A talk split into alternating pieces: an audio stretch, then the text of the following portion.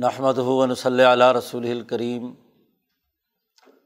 بعد فاعوذ باللہ من الشیطان الرجیم بسم اللہ الرحمن الرحیم قال اللہ تبارک و تعالی کاف ہا یا عین سعود ذکر الرحمت رب کا ابدہ ذکریہ وقال تعلیٰ یا یحییٰ خزل کتاب بقوہ و آتینہ الحکم صبیہ وقال النبی صلی اللہ علیہ وسلم کانت بنو اسرائیل تسوسحم الانبیاء علامہ حلق نبی خلف نبی آخر. علالہ نبی آبادی سیقون خلفاء فیق سرون صدق اللہ مولان العظیم و صدق رسول النبی الکریم معزز دوستوں حضرت اسحاق علیہ السلام سے بنی اسرائیل کی تحریک اور تاریخ کا تذکرہ چل رہا ہے۔ ان میں ہم نے پرسوں حضرت یونس علیہ السلام کے حوالے سے گفتگو کی تھی۔ حضرت یونس علیہ السلام کے تمام واقعات کے تناظر میں ایک بات حضور اقدس صلی اللہ علیہ وسلم نے ارشاد فرمائی کہ کوئی آدمی یہ دعویٰ نہ کرے کہ میں یونس بن متا سے زیادہ بہتر ہوں آنا خیرم بن یونس بن متا۔ خود نبی اکرم صلی اللہ علیہ وسلم نے بھی یہ بات فرمائی کہ میں بھی یہ نہیں کہتا کہ میں یونس بن متا سے زیادہ بہتر ہوں۔ یہ بات حضور اقدس صلی اللہ علیہ وسلم نے اسی تناظر میں کہی ہے کہ حضرت یونس علیہ السلام کے جو مختلف مراحل گزرے، قرآن حکیم میں ان سے متعلق جو واقعات ہیں، اس سے کسی کے ذہن میں وہ غلط فہمیاں پیدا ہو سکتی ہیں جو آج کل کے نام نہاد اسلامی مفکرین کے دماغوں میں آئی ہیں۔ اس لیے نبی اکرم صلی اللہ علیہ و سلم نے وضاحت کر کے حضرت یونس علیہ السلام کی زندگی کے جو مختلف ارتقائی مراحل ہیں، ان کے حوالے سے ایک بات واضح کر دی۔ اسی بنیاد پر امام شاہ ولی اللہ فرماتے ہیں کہ امبیا علیہم السلام پر جو واقعات گزرتے ہیں، وہ ان کے مختلف مراحل کی تکمیل ہوتی ہے۔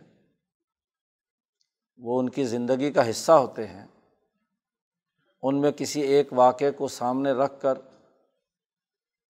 کسی قسم کی غلط فہمی پیدا کرنا، یہ قطعی طور پر درست ہے، نہیں ہے۔ تو اصل بات یہی ہے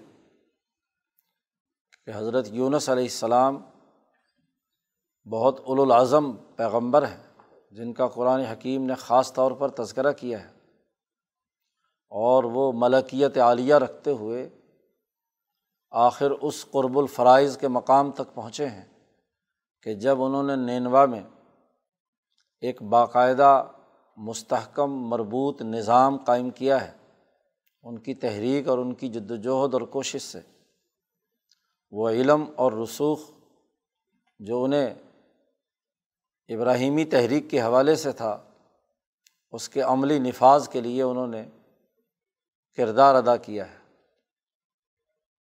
بنی اسرائیل کا یہ تاریخی سلسلہ آگے بڑھتا ہے۔ تو مختلف امبیا علیہم السلام، حضرت ذکریہ علیہ السلام سے پہلے آتے ہیں۔ حضرت عزیر علیہ السلام کا تذکرہ ملتا ہے۔ اسی طرح حزقیل علیہ السلام کا تذکرہ ملتا ہے۔ اشعیاء ابن امسیہ کا تذکرہ ملتا ہے۔ لیکن یہ بنی اسرائیل امبیا علیہم السلام کی مخالفت پر کمر بستہ ہوتے ہیں۔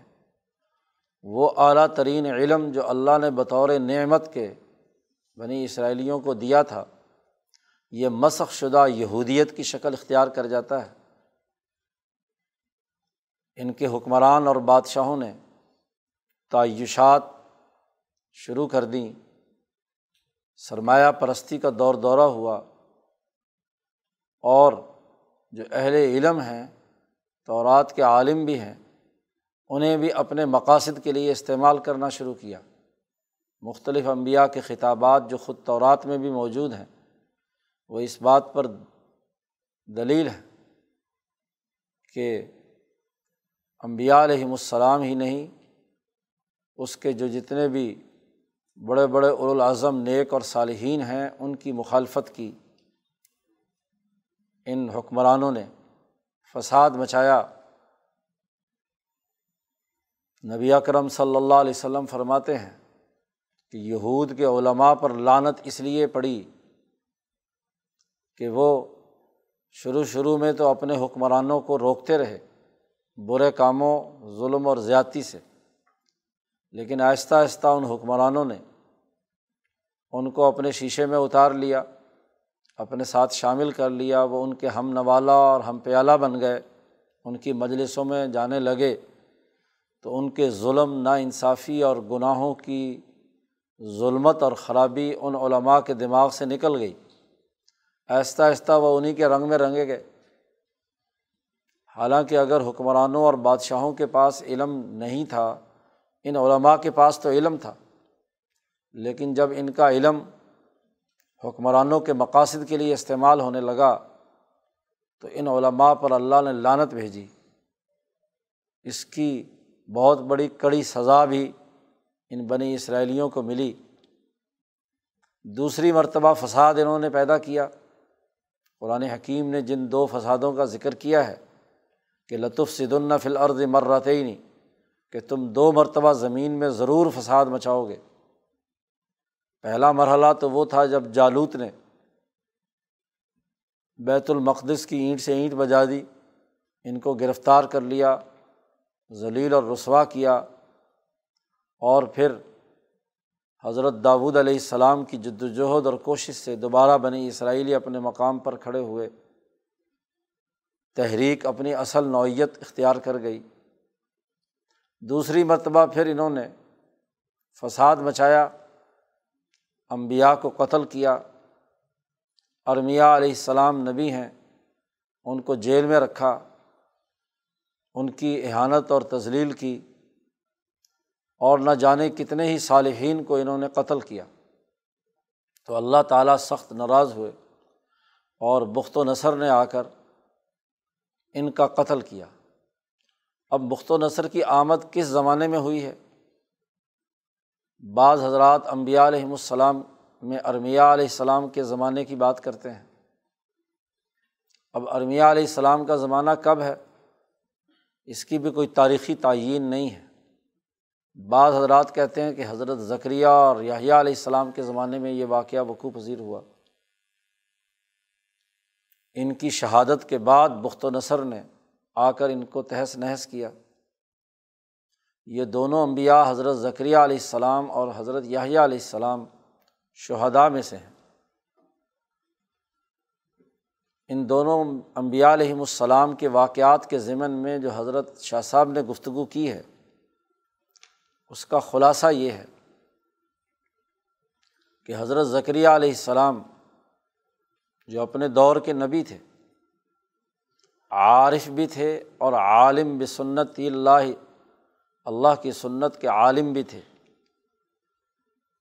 عارف تھے کہ گرد و پیش کے روحانی قوتوں کا ادراک اور ان کے عرفان کی صلاحیت بھی رکھتے تھے۔ تو حضرت ذکریہ علیہ السلام جو بیت المقدس کے اس زمانے میں سب سے بڑے رہنما تھے، بوڑھے ہو گئے۔ ان کی بیوی بانجھ تھی، اولاد کوئی پیدا نہیں ہوئی۔ قرآن حکیم نے اس کا تذکرہ یہاں صورت مریم کے آغاز میں کیا ہے۔ ان کے جو عزیز و اقارب رشتے دار تھے، قرآن نے جنہیں موالی سے تعبیر کیا ہے۔ ان کی حالت یہ تھی کہ وہ نفس پرست بن چکے تھے اور کوئی ایسا قابل رہنما نہیں تھا جو ابراہیمی تحریک کا آگے وارث بنتا۔ تو حضرت ذکریہ علیہ السلام کو بڑا فکر ہوا۔ انہوں نے اللہ سے دعا مانگی کہ اے اللہ مجھے ایک بیٹا عطا کر جو میرا بھی وارث ہو اور بنی اسرائیل کی اس تحریک آل یعقوب کا بھی وارث ہو۔ یاری سنی و یاری سو آل یعقوب۔ ان کی وراثت انہیں حاصل ہو، یہ علوم نبوت ضائع نہ ہوں، کیونکہ مجھے ڈر ہے، انی خفت الموالیہ۔ ان موالی کے بارے میں مجھے ڈر ہے کہ یہ لوگ خود بھی گمراہ ہوں گے اور لوگوں کو بھی گمراہ کریں گے۔ بیت المقدس کا نظم و نسق درست طور پر قائم نہیں رہے گا۔ اس کی مرکزیت صحیح طور پر آگے نہیں بڑھے گی۔ تو ایک وارث چاہیے جو ان علوم کو آگے منتقل کرے۔ اس دعا کا دائیہ بھی تب پیدا ہوا کہ جب حضرت مریم علیہ السلام کی جو تعلیم و تربیت کی ذمہ داریاں حضرت ذکریہ علیہ السلام پر آئی تھیں اور انہوں نے ان کے پاس ایسی اشیا اور ایسی چیزیں کھانے پینے کی دیکھی تھیں جو غیر موسمی تھیں۔ خود حضرت مریم کی ولادت بھی ایک اہم مرحلہ تھا، جس کی تفصیل بعد میں آگے حضرت مریم اور حضرت عیسیٰ علیہ السلام کے واقعے میں بیان کی جائے گی۔ تو حضرت مریم کی کفالت کے زمانے میں ان سے جو روحانی قوتوں کا اظہار ہو رہا تھا، اس نے یہ جذبہ پیدا کیا۔ اور چونکہ عارف تھے، کائنات میں جو تغیرات و تبدلات ہو رہے تھے نوع انسانیت کے حوالے سے انسانیت ایک نئے مرحلے میں داخل ہو رہی تھی، جس میں روحانی قوتوں کا غلبہ تھا۔ اس کا جب ادراک کیا حضرت ذکریہ علیہ السلام نے، تو بظاہر اگرچہ خود بوڑھے ہو چکے ہیں، بیوی بانجھ ہو چکی ہے، اس میں بچہ پیدا کرنے کی صلاحیت نہیں ہے، اس کا حیض آنا بند ہو چکا ہے۔ خود بڑھاپے کی حالت میں ہے۔ بڑھاپے کی حالت یہ ہے کہ ہڈیاں چٹک رہی ہیں، بال سفید ہو چکے ہیں، گردن ہلتی ہے، وغیرہ وغیرہ، جو بڑھاپے کی کیفیات اور آثار ہے وہ حضرت ذکریہ علیہ السلام پر طاری ہے لیکن روحانی قوتوں کی قرائے عرض کی طرف متوجہ ہونے کا ادراک جب حضرت ذکریہ علیہ السلام نے کیا تو اللہ کے سامنے گڑ گڑا کر دعا مانگی۔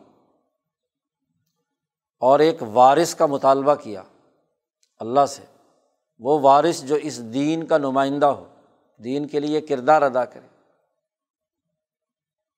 یہ بات بڑی واضح اور دو ٹوک ہے کہ امبیا علیہم السلام کی وراثت علوم نبوت میں ہوتی ہے۔ مالی اور مادی نقطۂ نظر سے چیزوں میں نہیں ہوتی۔ خود نبی کرم صلی اللہ علیہ وسلم نے ارشاد فرمایا کہ نہن معاشر المبیا ہم امبیا کی جماعت ہے ہماری وراثت آگے نہیں ہوتی، جو کچھ ہم چھوڑتے ہیں وہ امت کے لیے صدقہ ہوتا ہے۔ اور ویسے بھی خود ذکریہ علیہ السلام کوئی مالدار آدمی نہیں تھے۔ حضرت ذکریہ علیہ السلام کے بارے میں نبی کرم صلی اللہ علیہ وسلم نے فرمایا کہ کانا نجارن، وہ ترخان تھے، لکڑی کا کام کرتے تھے، جنگل سے لکڑیاں کاٹ کر لا کر فروخت کرتے تھے۔ یا ان لکڑیوں سے کوئی نہ کوئی فرنیچر، کوئی ہاں جی انسانی استعمال کی، ارتفاقات کی کوئی نہ کوئی چیز بنا کر فروخت کرتے تھے اور اس کی آمدنی سے رزق حلال کما کر اپنی ضروریات پوری کرتے تھے۔ تو وہ تو جو دن بھر میں مزدوری ہو گئی، کام ہو گیا، اس کا جو معاوضہ ملا، اس معاوضے سے ان کا گزر بسر ہوتا تھا۔ تو اپنی محنت اور مشقت سے کما کر اپنی ضروریات پوری کرتے تھے، دو میاں بیوی تھے، بس۔ تو کوئی بڑا مال و دولت ایسا کوئی خزانہ تھا نہیں جس کے لیے کوئی وارث مانگ رہے ہوں۔ بھی الفرض مال ہو بھی تو اس کی وراثت نہیں ہوتی، امت کے لیے صدقہ ہوتا ہے۔ اور ان کے پاس تو سرے سے مال نہیں تھا۔ وہ تو اپنی جد وجہد اور کوشش سے نیکی اور تقوا کے اعلیٰ مقام پر فائز تھے۔ اس لیے وراثت اس تحریک حنیفیت کی ہے جو حضرت اسحاق اور یعقوب علیہ السلام سے چلی آ رہی ہے۔ تورات کی وراثت ہے، اس علم کی وراثت ہے۔ جب اللہ سے گر گڑا کر دعا مانگی تو اللہ نے خوشخبری سنائی کہ ہم آپ کو ایک بیٹے کی خوشخبری سناتے ہیں۔ انا نبش شروع کا بے غلام اسمہ یاہیا اس کا نام یاہیا ہوگا۔ اور یہ یاہیا نام ایسا ہے کہ جو اس سے پہلے کسی بھی انسان کا نہیں رکھا گیا۔ لم رج اللہ بن قبل و صبیہ اللہ پاک نے ارشاد فرمایا کہ یہ یاہیا نام اس سے پہلے کسی کا نہیں ہے۔ تو حضرت یاہیا علیہ السلام انہیں عنایت کیے گئے۔ حضرت ذکریہ علیہ السلام اپنے علم اور اپنے عرفان کے سبب بنی اسرائیل کی رہنمائی کرتے رہے۔ جو ظلم و تکبر وہاں کے بادشاہوں اور حکمرانوں اور مالداروں میں پیدا ہو چکا تھا، اس کے خلاف اپنے تئیں پوری جد وجہد اور کوشش کی۔ لوگوں کو اللہ کی طرف بلانے، دعوت دینے اور اپنے ارتفاقات کو رزق حلال کے ساتھ جوڑنے کی دعوت و تبلیغ کا عمل اس کے لیے جو ممکن ہو سکتا تھا، وہ حضرت ذکریہ علیہ السلام نے کیا۔ حضرت ذکریہ علیہ السلام کو جب یہ خوشخبری ملی اور پھر حضرت یاہیا علیہ السلام کی ولادت ہوتی ہے، تو یاہیا علیہ السلام ان کے بارے میں اللہ نے خود فرمایا ہے کہ یا یاہیا خزل کتاب اب اے یاہیا اس کتاب کو مضبوطی سے پکڑ لو۔ اور ان کی خصوصیات بیان کی ہیں کہ وہ انتہائی حنانم ملدنا و زکا۔ ان کے اندر بہت ہی نرمی، شفقت، مہربانی تھی اپنے والدین کے لیے بھی، انسانیت کے لیے بھی۔ اور وہ انتہائی پاکیزہ اخلاق کے حامل تھے۔ ان کے قرآن حکیم نے جو اوصاف بیان کیے ہیں، ان میں یہ کہ ایک تو سیدن و حصورہ کہ وہ سید اور رہنما ہے رہنمائی پوری جرت اور ہمت سے کی انہوں نے۔ اور دوسری خصوصیت یہ بیان کی ہے کہ وہ حصورہ کہ انہوں نے شادی نہیں کی، عورتوں کی طرف سرے سے رغبت ان کے اندر نہیں تھی۔ پاکیزہ اخلاق کے حامل تھے۔ اس لیے انہوں نے تورات کے جو علوم تھے، ان کو اپنی پوری طاقت اور توانائی سے بنی اسرائیل میں دوبارہ زندہ کیا۔ علوم کے اعتبار سے بہت اعلیٰ مقام پر فائز تھے۔ جب اللہ نے خود کتاب مقدس طورات ان کے حوالے کی اور ان سے کہا کہ پوری طاقت سے اس کو مضبوطی سے پکڑ لیجیے اور اس کے فروغ کے لیے کردار ادا کیجیے تو حضرت یحییٰ علیہ السلام نے اس کے لیے اپنے تئیں بہت جد وجہد اور کوشش کی، کردار ادا کیا۔ لیکن ایک بڑی بنیادی بات ان کے اندر تھی جس کے بارے میں قرآن نے کہا ہے کہ عورتوں سے کوئی تعلق ان کا نہیں تھا۔ اصل حقیقت یہی سمجھنا ہے۔ حضرت الامام شاہ ولی اللہ دہلوی نے یہاں ایک قاعدہ اور ضابطہ بیان فرمایا ہے کہ یاہیا کا جو زہد و تقوا اور حضرت عیسیٰ علیہ السلام کا جو زہد و تقوا ہے، آگے حضرت عیسیٰ علیہ السلام کے واقعے میں اس کی کچھ مثالیں سامنے آئیں گی۔ تو ان دونوں کے زہد و تقوا کے کچھ حقائق ہیں۔ اور وہ حقیقی قانون اور ضابطہ یہ ہے کہ دنیا میں انسان مختلف مزاجوں کے ہوتے ہیں۔ انسان کی جو بہیمیت اور حیوانیت ہے، وہ عرضی قوتوں کی طاقتور اور ارتقائی شکل ہوتی ہے۔ اسباب عرضیہ اس میں بڑا بنیادی کردار ادا کرتے ہیں۔ اور جو ملکی قوت ہے اس کے پیچھے مالا اعلیٰ کی قوتیں کردار ادا کرتی ہیں۔ یہ دونوں امبیا علیہم السلام وہ ہیں کہ جن میں ملکیت تو بہت اعلیٰ درجے کی ہے، لیکن ان کی بہیمیت میں ضعف پایا جاتا ہے اور اس کی بڑی بنیادی وجہ ہے۔ کہ حضرت یاہیا علیہ السلام بڑھاپے کی اولاد ہے ماں باپ دونوں بڑھاپے کی آخری حالت میں تھے۔ حضرت ذکریہ علیہ السلام کی اہلیہ بڑھاپے کے بعد روحانی قوتوں کی وجہ سے ان کا شباب واپس لوٹا ہے اور حیض جاری ہوا ہے۔ یہی حال حضرت ذکریہ علیہ السلام کا تھا۔ تو جو بہیمی قوتیں ہیں نسمے کی طاقت اور قوت اس کی مناسبت سے کمزور ہے۔ اور اسی طرح وہ انسان جن میں بہیمی قوت اور طاقت ہوتی ہے، ان کا مزاج دوسرا ہوتا ہے۔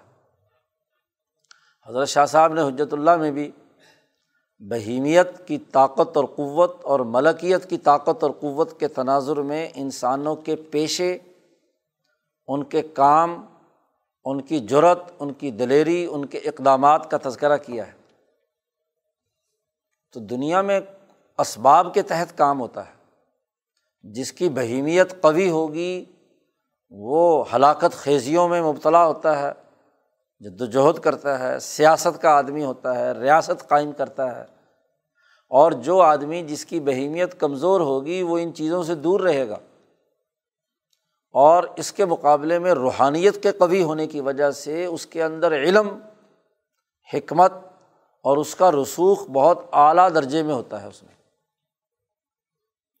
تو حضرت شاہ صاحب فرماتے ہیں کہ کمالات انسانی، انسانوں کے مزاج اور ان کی جبلت کی ساخت کے ساتھ وابستہ ہیں۔ اب ہر انسان میں تمام کمالات تلاش کرنا یہ مناسب نہیں ہے۔ ہر کمال کے پیچھے ایک طاقت ہوگی۔ ایک سسٹم ہے اسباب و مسبات کا۔ وہ اسباب و مسبات ہوں گے تو وہ کمال اس میں سے ظاہر ہوگا۔ اب ہوتا یہ کہ جس آدمی میں جس درجے کی جو صلاحیت پائی جاتی ہے، جو کمال پایا جاتا ہے، اس کمال کے مطابق ہی اس سے اعمال و افعال سرزد ہوتے ہیں۔ اسی کے مطابق وہ اقدامات کرتا ہے۔ تبھی اس شخصیت کا صحیح تجزیہ کرنا آسان ہوتا ہے کہ کون آدمی اپنی جبلت اور استعداد کے اعتبار سے کس صلاحیت کا حامل ہے اور اس صلاحیت کے مطابق ہی وہ کردار ادا کرے گا۔ حضرت امام شاہ ولی اللہ دہلوی نے جہاں اپنی سوانح لکھی ہے وہاں ایک اور بڑی اہم بات یہ فرمائی ہے کہ اللہ تبارک و تعالیٰ نے مجھے استعدادات انسانیت کا علم عطا کیا ہے کہ مختلف انسانوں کی استعدادات کیا کیا نتائج پیدا کرتی ہیں۔ اور یہ علم اس حوالے سے بڑی اہمیت کا حامل ہے کہ جو ٹیم لیڈر یا رہنما ہو، نظم و نسق قائم کرنے والا ہو، وہ افراد کی استعداد کو دیکھ کر اس کے سفرد کام کرے۔ اگر ایک آدمی میں ایک کام کرنے کی صلاحیت نہیں ہے اور وہ کام اس کے سفرد کر دیا جائے، تو ضرور اس میں کوئی نہ کوئی مسئلہ پیدا ہوگا۔ جن نتائج کی آپ توقع رکھ رہے ہیں، وہ نتائج پیدا نہیں ہوں گے۔ اس لیے کاموں کے مختلف مزاج ہوتے ہیں، انسانوں کے مختلف مزاج ہوتے ہیں۔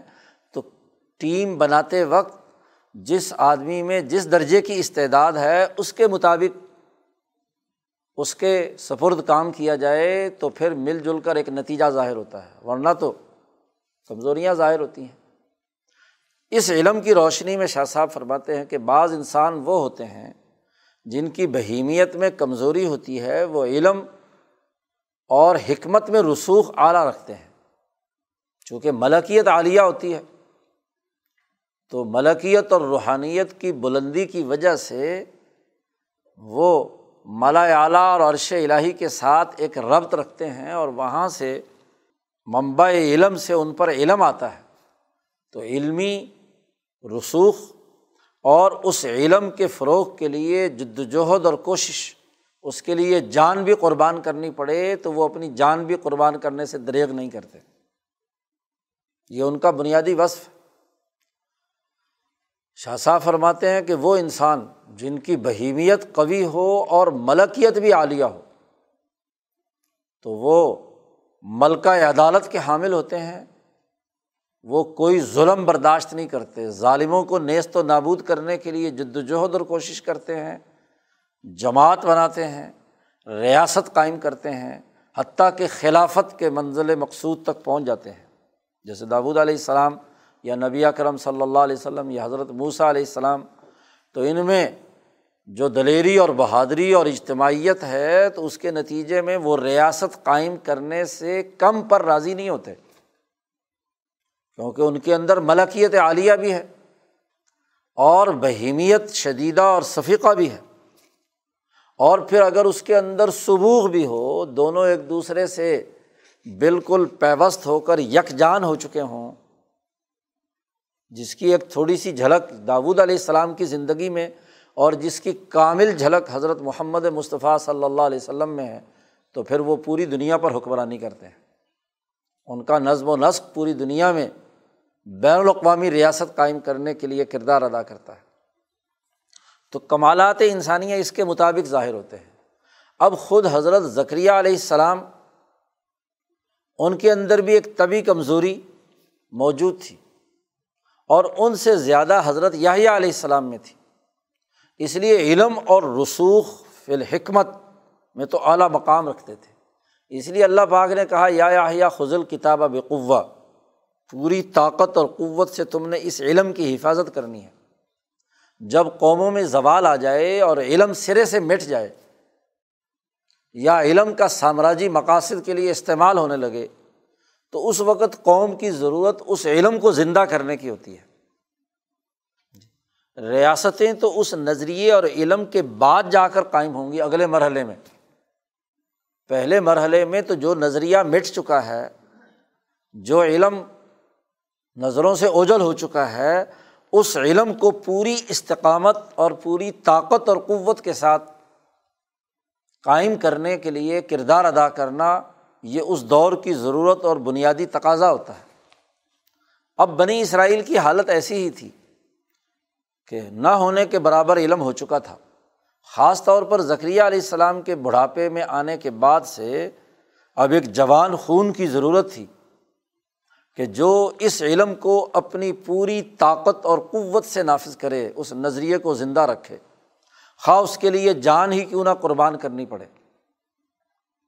چنانچہ حضرت یاہیا علیہ السلام نے اس کے لیے خوب جد وجہد اور کوشش کی۔ اور شاہ صاحب کی یہ بات جو امبیا کے مزاجوں کا فرق ہے، یہ ایک حدیث سے بھی واضح ہوتا ہے۔ حضرت امام احمد ابن حنبل اپنی مسند میں یہ روایت، بڑی طویل روایت ہے، لائے ہیں۔ تفصیل کے ساتھ بیان کی ہے۔ امام ترمزی نے بھی اس کے کچھ اجزاء بیان کیے ہیں۔ مختلف روایات میں مسند ابو داود اطیالسی کے اندر بھی یہ روایت موجود ہے کہ حضرت یاہیا علیہ السلام کے پر وہی نازل ہوئی کہ تم پانچ یہ باتیں ہیں جو مٹ چکی ہیں یہاں، ان پانچ باتوں کو پوری طاقت کے ساتھ بنی اسرائیل کے سامنے، یہاں کی اقوام کے سامنے بیان کرو۔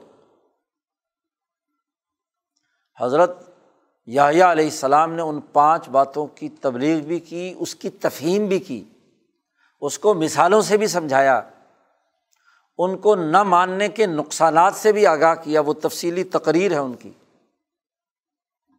بلکہ اس روایت کے مطابق جو نبی اکرم صلی اللہ علیہ وسلم نے فرمایا کہ جب یاہیا علیہ السلام پر یہ وہی آئی اور انہوں نے اپنے بھائی حضرت عیسیٰ علیہ السلام تو کہ قریب قریب عمر کے ہیں، تو حضرت عیسیٰ علیہ السلام سے اس کا تذکرہ کیا، تو حضرت عیسیٰ علیہ السلام نے عرض کیا کہ آپ تو مجھ سے بڑے ہیں، آپ پر جو اللہ نے یہ حکم نازل کیا ہے، کیا میں جا کر لوگوں کے سامنے یہ بیان نہ کروں؟ تو حضرت یاہیا علیہ السلام نے کہا کہ اللہ نے مجھے حکم دیا ہے، سب سے پہلے میں خود بیان کروں لوگوں کو جمع کیا، بنی اسرائیل کے تمام لوگوں کو بہت بڑا مجمع جمع ہو گیا۔ اور پھر انہوں نے بت ترتیب یہ پانچوں باتیں جو بنی اسرائیل کی تعلیمات کا حنیفی تحریک کا حصہ تھیں، ان کو دوبارہ دہرایا اور پوری تاکید کے ساتھ، دلائل کے ساتھ، تفصیل کے ساتھ ان کے سامنے بیان کیا۔ پہلی بات یہی کہ اللہ کی خالص، اللہ سے ڈرو، اللہ کی عبادت کرو۔ اللہ کے ساتھ کسی کو شریک مت ٹھہراؤ۔ تمہارے اندر جو اللہ کے مقابلے میں بادشاہوں کی بات ماننے، سرمایہ پرستی کی بات تمہارے دماغوں میں آ گئی اور بعض گمراہ لوگ جو ہیں، پتھروں کی پوجا تک پہنچ گئے، تو یہ جو خرابی پیدا ہو گئی ہے، یہ جو مال و دولت کا نشہ تم پر چڑھ گیا ہے، ریاست کو تم نے طاقتور بنا کر ریاست کو اللہ کے مقابلے میں لا کھڑا کیا ہے، اس سے بچو۔ تو توحید کی دعوت دی، شرک اور کفر سے ان کو روکا۔ اس کے بعد نماز کی تاکید کی کہ نماز کی پابندی کرو۔ کیا تم یہ تقریر کرتے ہوئے حضرت علیہ السلام نے کہا، کیا تم یہ تصور کر سکتے ہو کہ تمہارا کوئی غلام ہو اور تم اپنے غلام کو کوئی حکم جاری کرو؟ اور وہ تمہاری بات نہ مانے۔ یا بات ماننے کے لیے سامنے تو کھڑا ہو، لیکن اس کے دماغ اور اس کے خیالات کے اندر کوئی اور چیزیں موجود ہوں، ادھر ادھر متوجہ ہو۔ تم برداشت کرو کہ تمہارا غلام اور خادم۔ تمہارے سامنے ایسے خیالات میں مگن ہو کہ نہ تمہاری طرف توجہ ہو، نہ تمہاری بات توجہ سے سن رہا ہو۔ جب تم یہ بات برداشت نہیں کرتے تو شہنشاہ مطلق ذات باری تعالیٰ کے سامنے تم بظاہر نمازیں پڑھتے ہو، لیکن تمہاری توجہ نہیں ہوتی۔ ابدیت تمہارے اندر نہیں ہے۔ عجز و انکساری تمہارے اندر نہیں ہے۔ نماز کے ذریعے سے جو علم الہی تمہارے اندر آنا چاہیے، مناجات کا جو ذوق تمہارے قلوب میں آنا چاہیے، وہ نہیں ہے۔ اس لیے بڑی تاکید کے ساتھ نماز کا حکم دیا۔ تیسرا حکم دیا کہ روزے رکھو۔ اللہ نے جو تم پر روزے فرض کیے ہیں تو رات میں، اس کی پابندی کرو۔ روزے رکھتے نہیں ہو، یا روزے تو رکھتے ہو اور روزوں کے ساتھ وہ سارے کام کرتے ہو جو روزے کی صورت میں کسی صورت نہیں ہونے چاہیے جھوٹ بولتے ہو، جھوٹا نظام ہے، جھوٹے کام کرتے ہو۔ تم عجیب اللہ کے غلام اپنے آپ کو کہتے ہو۔ اور پھر یہ حرکتیں ہیں تمہاری۔ ظلم ہے، زیادتی ہے فلاں ہے فلاں ہے۔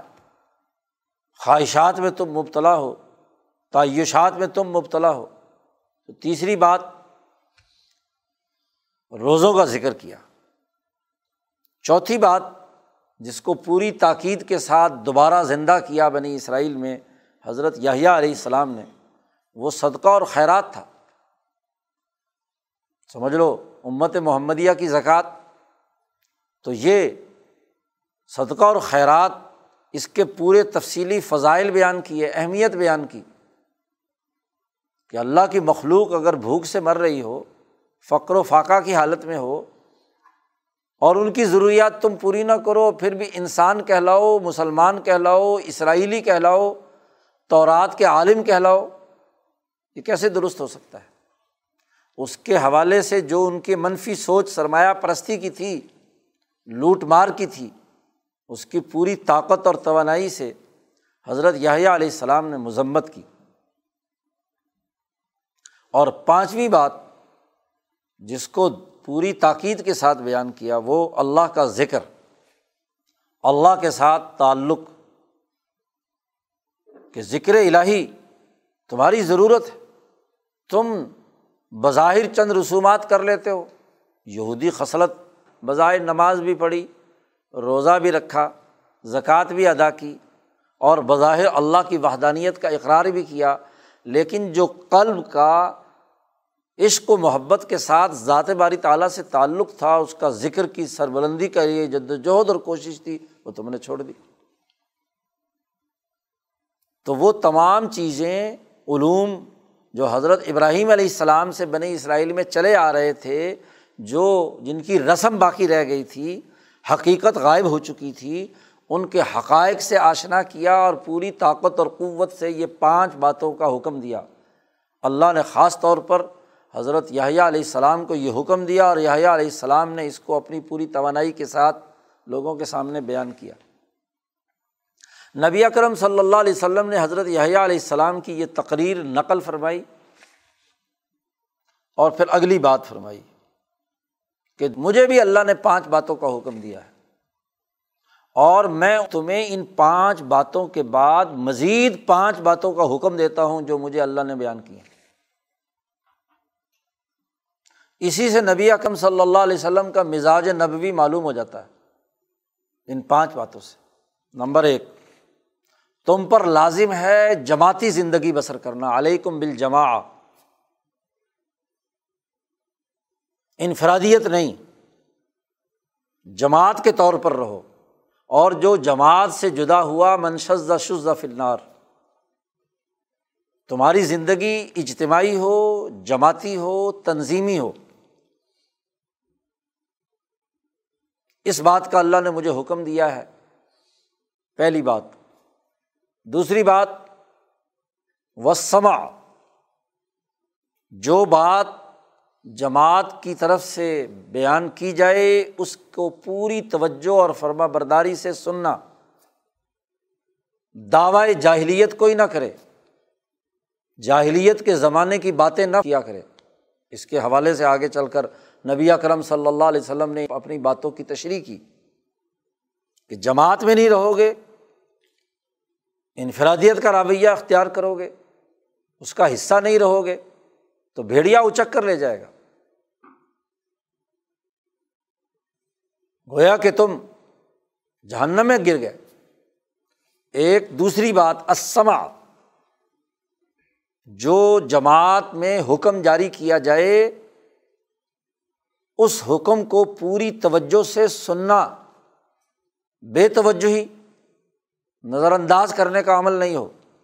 دو باتیں۔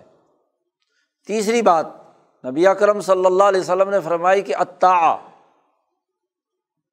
جو حکم جماعت کی اجتماعی مشاورت سے جاری ہو چکا ہے، اور اگر نبی موجود ہیں تو نبی نے جاری کیا ہے، تو اس کی مکمل فرما برداری، اطاعت۔ کیونکہ اگر جماعت میں اطاعت نہیں ہے، ڈسپلن نہیں ہے سن تو لیا لیکن عمل نہیں کیا۔ نظم و نسق اس کے مطابق نہیں بنایا۔ تو یہ کوتا ہی ہے۔ تو اللہ نے مجھے جس تیسری بات کا حکم دیا ہے، وہ طاعت ہے۔ اور طاعت کی تشریح مولانا عبید اللہ صدی رحمۃ اللہ علیہ نے فرمائی طاعتم و قول معروف کی تشریح میں۔ کہ جماعت کے منظور کیے ہوئے قاعدوں کی پابندی کرنا، یہ طاعت ہے۔ جو قاعدے، جو طریقۂ کار، جو حکمت عملی طے کر لی ہے، اس کو پوری توانائی کے ساتھ، فرما برداری کے ساتھ، اطاعت کے ساتھ آگے لے کر بڑھنا۔ یہ تین چیزیں وہ ہیں جو ایک انقلابی جماعت تیار کرتی ہے۔ اور حضور صلی اللہ علیہ وسلم نے فرمایا کہ مجھے جس چوتھی بات کا حکم دیا گیا ہے وہ یہ کہ ہجرت کرو۔ مکہ کے اس ظلم کے نظام سے ہجرت کرو اور مدینہ منورہ پہنچو۔ اپنا ایک نیا نظام، طاقت اور قوت کا اس جماعت کی بنیاد پر بناؤ۔ اور ہجرت میں وہ تمام چیزیں شامل ہیں کہ جن جن چیزوں سے اللہ نے روکا ہے، اس سے رک جائے۔ ظلم سے، تکبر سے، بد اخلاقیوں سے۔ اور کفر اور ظلم کے نظام سے برات کا اعلان۔ جماعتی طاقت کے ذریعے سے ظلم اور کفر کے نظام سے برات کا اعلان۔ اور پانچویں بات نبی اکرم صلی اللہ علیہ وسلم نے فرمائی کہ الجہاد فی سبیل اللہ، یہ جماعتی طاقت اپنے آپ کو ایک جگہ پہ مرتکز کر کے اللہ کے راستے میں جہاد کرے دین کے غلبے کے لیے، کفر اور ظلم کے خاتمے کے لیے، اپنی قومی ریاست اور بین الاقوامی ریاست کی تشکیل کے لیے، جہاد کا تعلق ریاستی طاقت اور قوت کے ساتھ ہے۔ تو ریاستی طاقت اور قوت کے لیے لازمی اور ضروری ہے جہاد۔ تو حضرت یحییٰ علیہ السلام کی تقریر نقل کرنے کے بعد نبی کرم صلی اللہ علیہ وسلم نے فرمایا کہ مجھے اللہ نے مزید پانچ باتوں کا حکم دیا ہے۔ وہ تو کرنی کرنی ہے۔ شرک نہیں کرنا، اللہ کی اطاعت کرنی ہے، نماز پڑھنی ہے، روزہ رکھنا ہے، زکوٰۃ، صدقات، خیرات کرنی ہے، اللہ کا ذکر کرنا ہے۔ اور اس کے ساتھ یہ پانچ باتوں کا اللہ نے مجھے خاص طور پر حکم دیا ہے۔ کہ یہ اپنی امت کے سامنے واضح طور پر بیان کر دیجیے اب آپ دیکھیے کہ یہیں سے مزاجوں کا پتہ چل گیا کہ یاہیا علیہ السلام کی طبیعت اور ان کے دور کی ضرورت اس مٹے ہوئے علم کو زندہ کرنے سے متعلق تھی اور ریاست یا حکومت یا عدل و انصاف کے قیام کی جد وجہد سے متعلق کوئی امر۔ حضرت یاہیا علیہ السلام کو اللہ نے نہیں کیا۔ پانچ باتیں علوم کے زندہ کرنے کی تھی۔ اور حضرت محمد مصطفیٰ صلی اللہ علیہ وسلم، جن کی بہیمیت اور نسمے کی طاقت اور قوت بہت اعلیٰ تھی، روح حیوانی بہت طاقتور تھی، اور اس کی بنیاد پر جو کمالات انسانیت میں ظاہر ہونے چاہئیں، جماعتی طاقت پیدا کرنا، اسے ڈسپلن میں لانا اور اس کے جو اقدامات کرنا ضروری تھے، وہ نبی اکرم صلی اللہ علیہ وسلم کو اللہ نے کہے اور نبی اکرم صلی اللہ علیہ وسلم کی پوری زندگی اسی کام میں گزری۔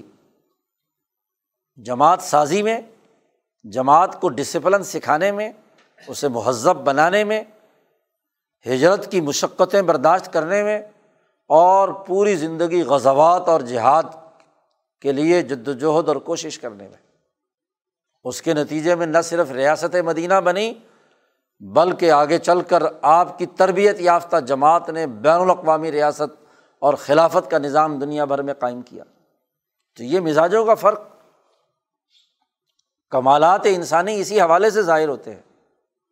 حضرت یحییٰ علیہ السلام کا کمال یہی تھا اس دور کی ضرورت بھی یہی تھی کہ سب سے پہلے وہ علم زندہ کیا جائے جو اس وقت کے حکمرانوں نے، مفاد پرستوں نے وہاں پیدا کر دیا تھا۔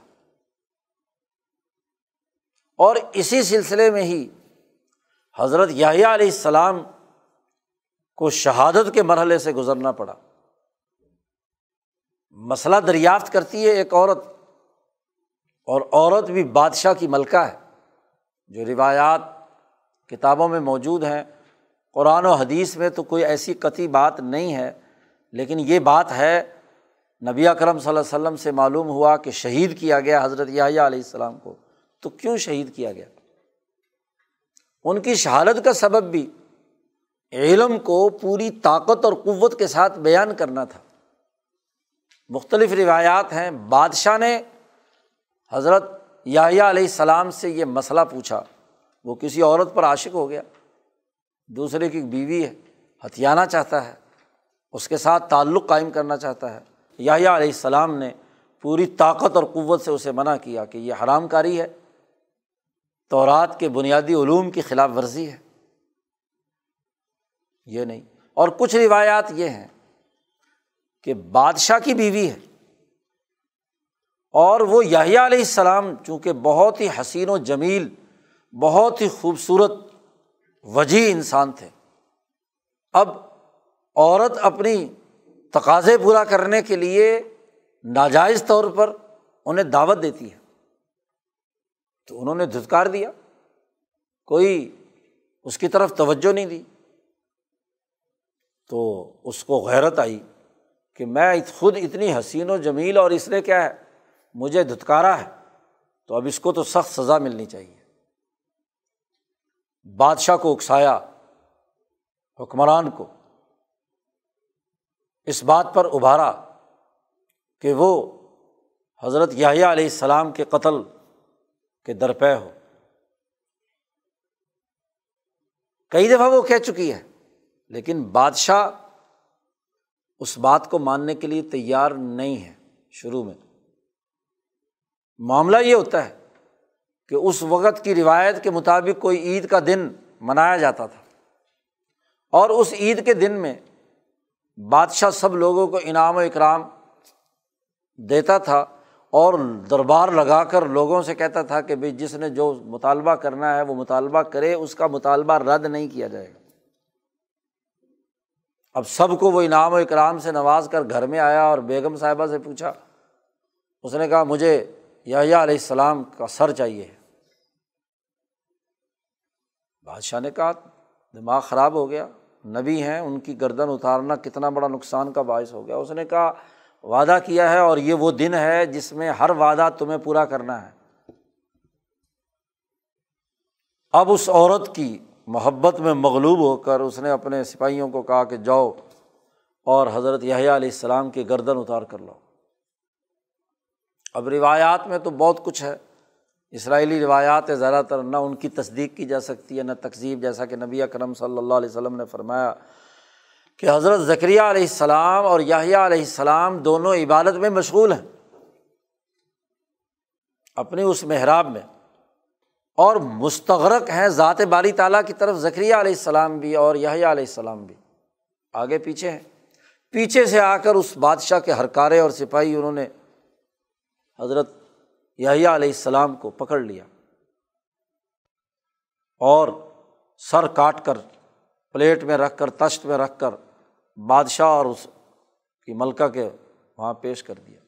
وہاں بھی روایات کے مطابق یہ ہے کہ اس عورت کو دیکھ کر یحییٰ علیہ السلام نے کہا، کٹی ہوئی گردن کے ساتھ کہ تم جو مطالبہ کرتی ہو وہ شریعت کے اعتبار سے ناجائز اور غلط ہے، وہ حلال نہیں ہے تمہارے لیے۔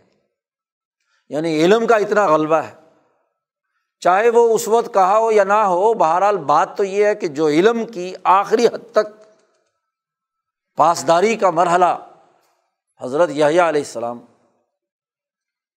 اب جب بادشاہ نے یہ جرم کیا، گویا کہ درباری ساتھ شامل ہیں۔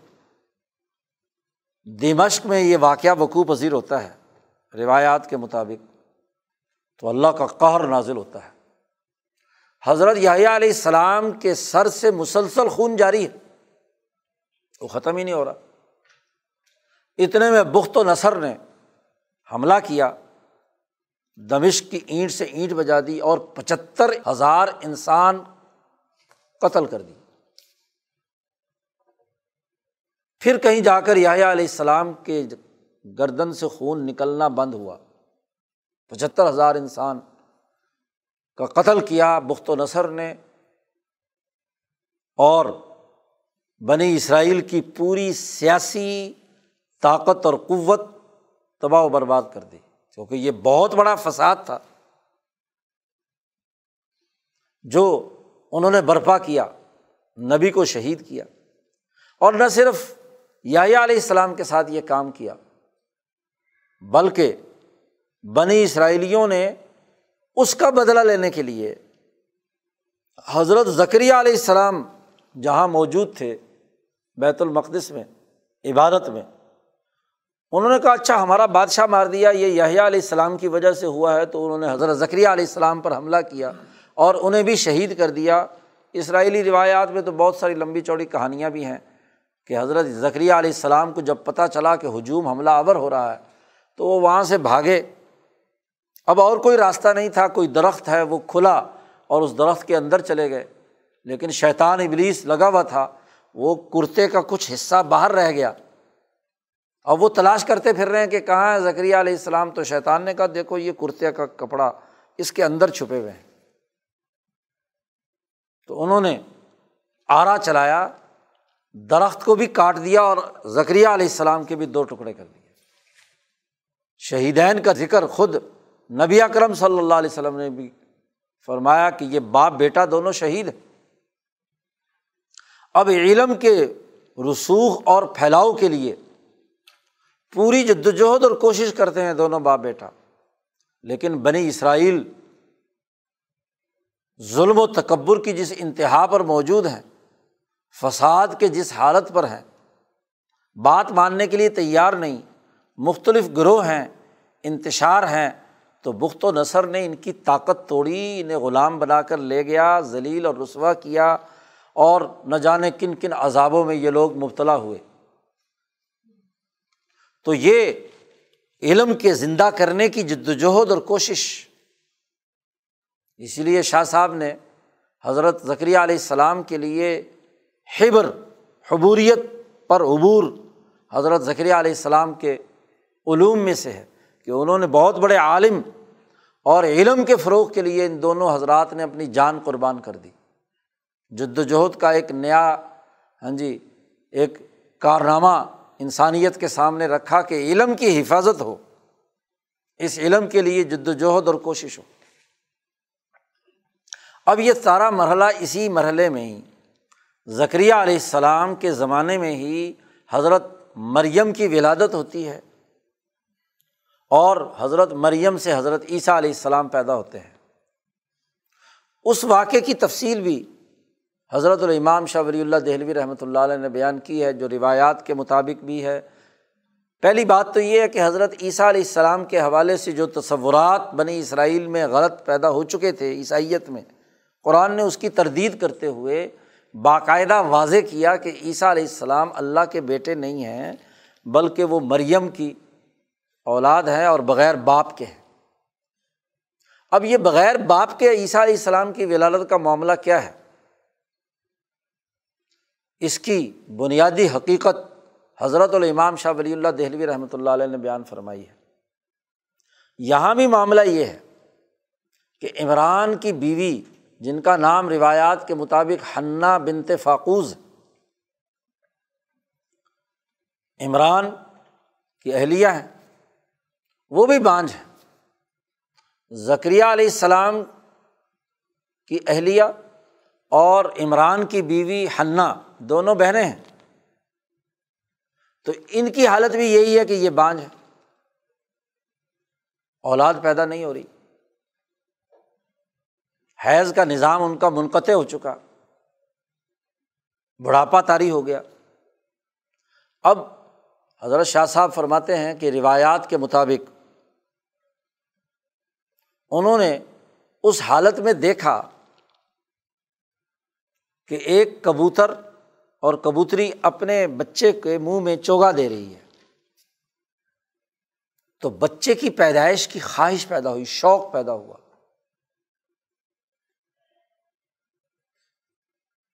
اس شوق کی وجہ سے ان کے اندر تڑپ پیدا ہوئی تو وہ اللہ کے سامنے گر گڑائی اللہ سے مانگا کہ اے اللہ مجھے بھی اولاد دے دے، جیسے اس کبوتری کی اولاد ہے، یہ اپنے بچے کو کھانا کھلا رہی ہے، چوگا دے رہی ہے، تو میں بھی، میرے بھی بچہ ہو، میں بھی اس کی پرورش کروں، اس کی ضروریات پوری کروں۔ تو شوق پوری شدت سے ان کے دل میں پیدا ہوا۔ اور اللہ کے سامنے خوب گڑائیں اور روئیں، تو اللہ تبارک و تعالیٰ نے ان کی جوانی لوٹا دی۔ حیض جاری ہو گیا۔ خامند حضرت عمران جو ہے، وہ بھی ان کی بھی اس حالت سدھر گئی اور اللہ نے ان کے حمل ٹھہرا دیا۔ اب حمل ہوتے ہی ہنّا نے یہ اللہ کے سامنے نظر مان لی۔ قرآن حکیم نے جس کا تذکرہ کیا ہے، ربی انی نظر تو میں نظر مانتی ہوں کہ جو کچھ میرے پیٹ میں ہے، یہ محرر ہوگا۔ محرریت یعنی بیت المقدس کے لیے خدمات سر انجام دے گا، صرف اور صرف اللہ کے لیے۔ کوئی دنیاوی کام میں اس بچے سے نہیں لوں گی۔ اور دماغ میں یہ تصور رہا کہ محرر چونکہ صرف مرد ہی ہوتے تھے، عورتیں بیت المقدس کی خدمات کے لیے نہیں قبول کی جاتی تھیں۔ تو دماغ میں ان کے یہ تھا کہ یہ بیٹا ہوگا۔ بیٹے کا جو بنیادی تصور ان کے دماغ میں پورے نو مہینے رہا۔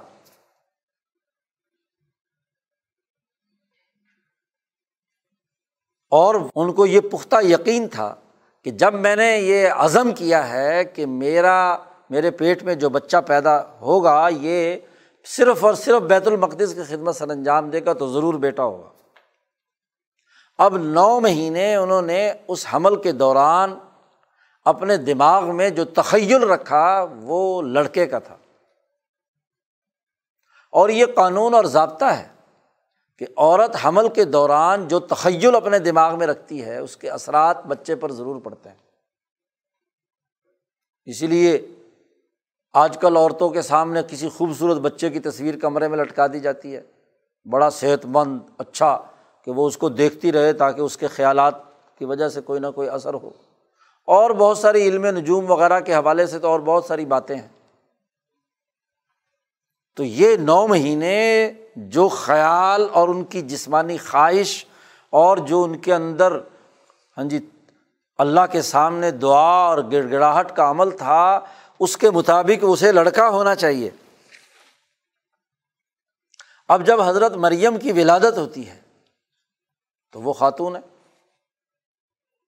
اس لیے اللہ کے سامنے خوب روئی اور گڑائی یا اللہ، یہ تو کیا ہے، میں نے لڑکی جنم دے دی۔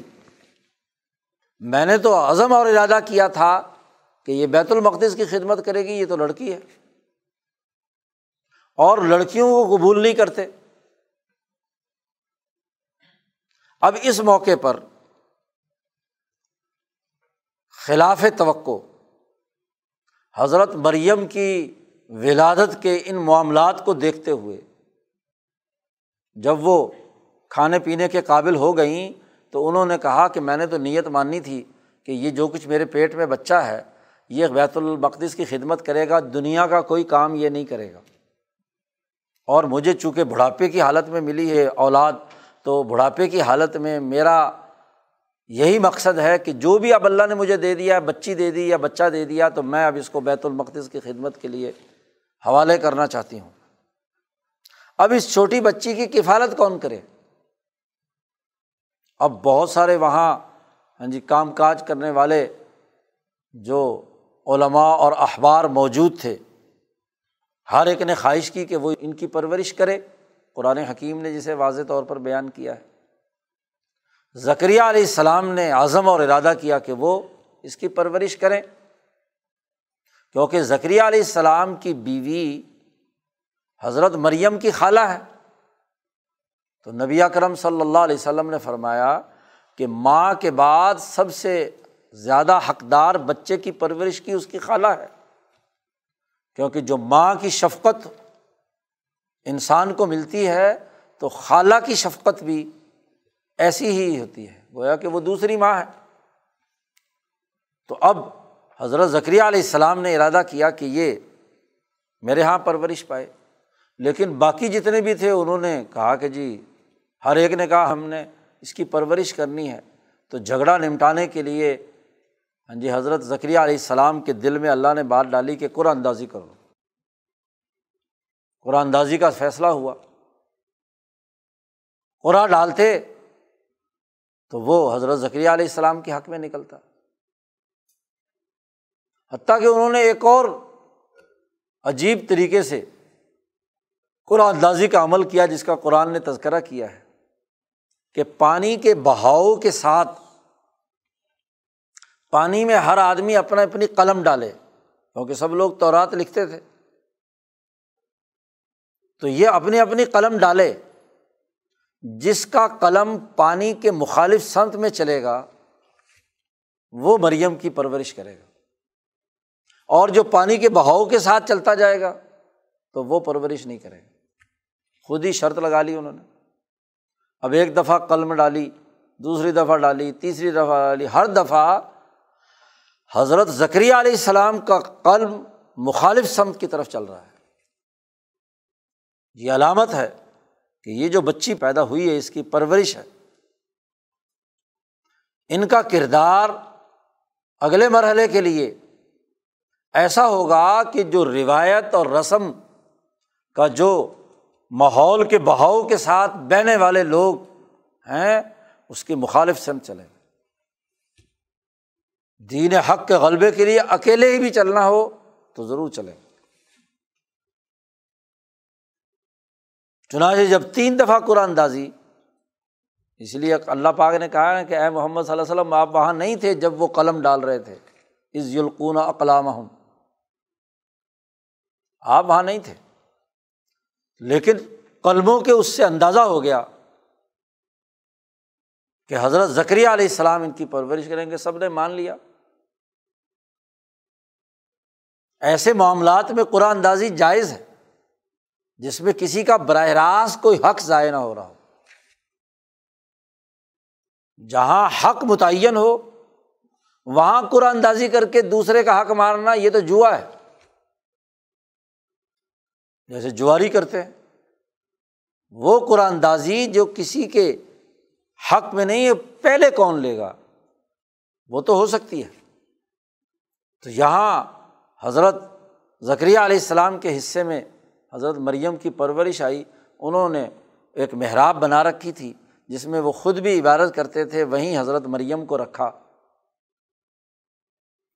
اب معاملہ یہ تھا کہ حضرت مریم کا جسمانی وجود تو عورت کا تھا، لیکن ماں نے جو نو مہینے بیٹے کی خصوصیات اپنے دماغ میں پالے رکھیں، وجود ان کا مردانہ حیثیت رکھتا تھا۔ اس لیے شاہ صاحب نے کہا ان سا مذکرہ، عورت جو مردانہ خصوصیات کی حامل ہے۔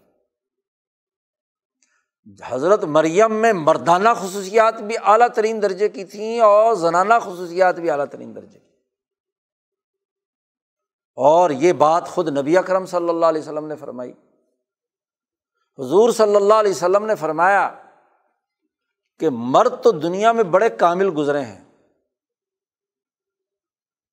کامل مرد وہ تو بڑی کثرت سے ہوئے ہیں، لیکن عورتوں میں کامل عورتیں۔ وہ صرف تین ہیں۔ ایک روایت میں چار ہے وہ تین ہیں۔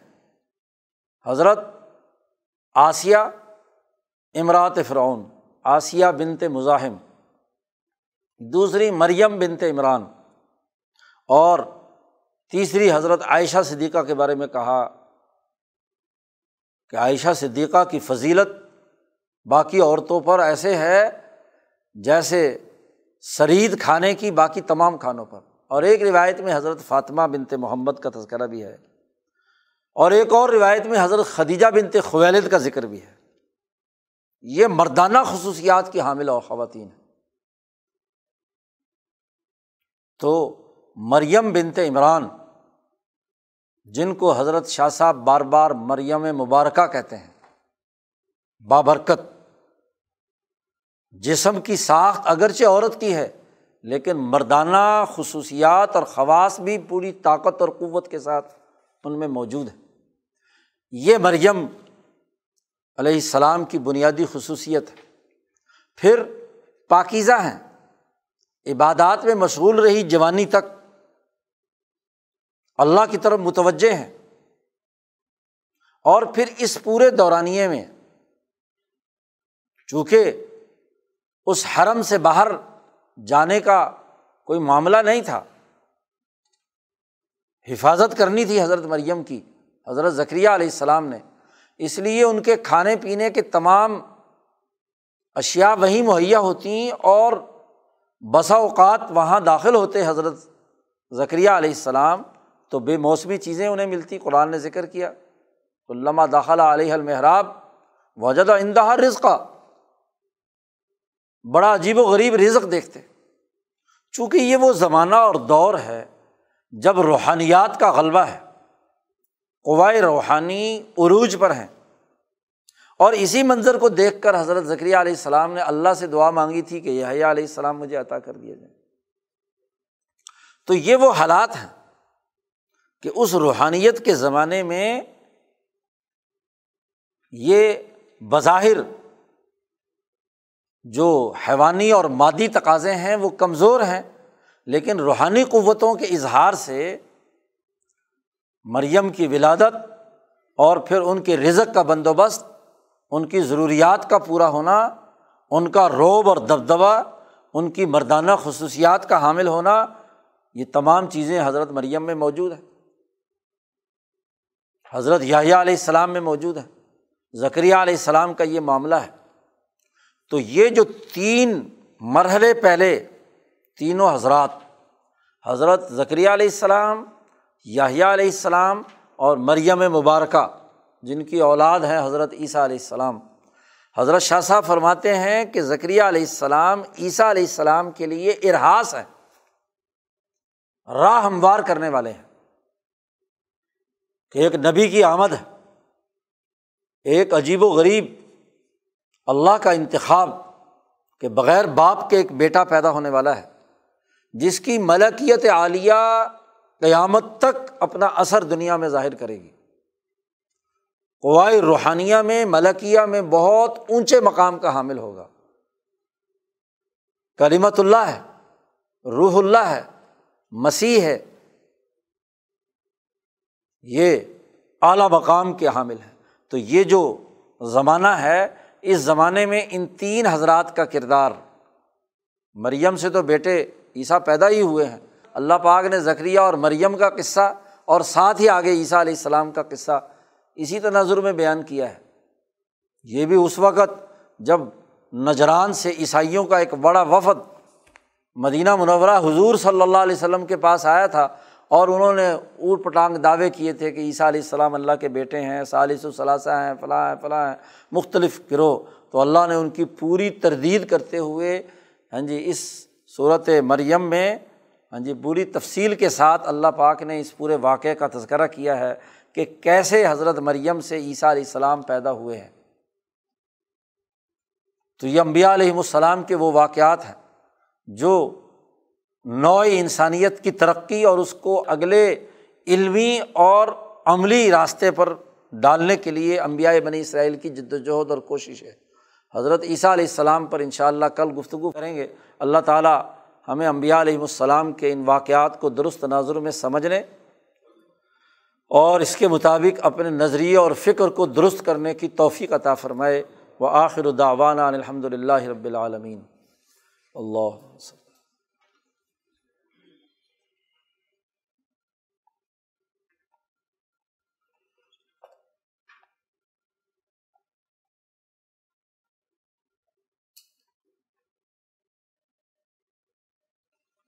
اجمعین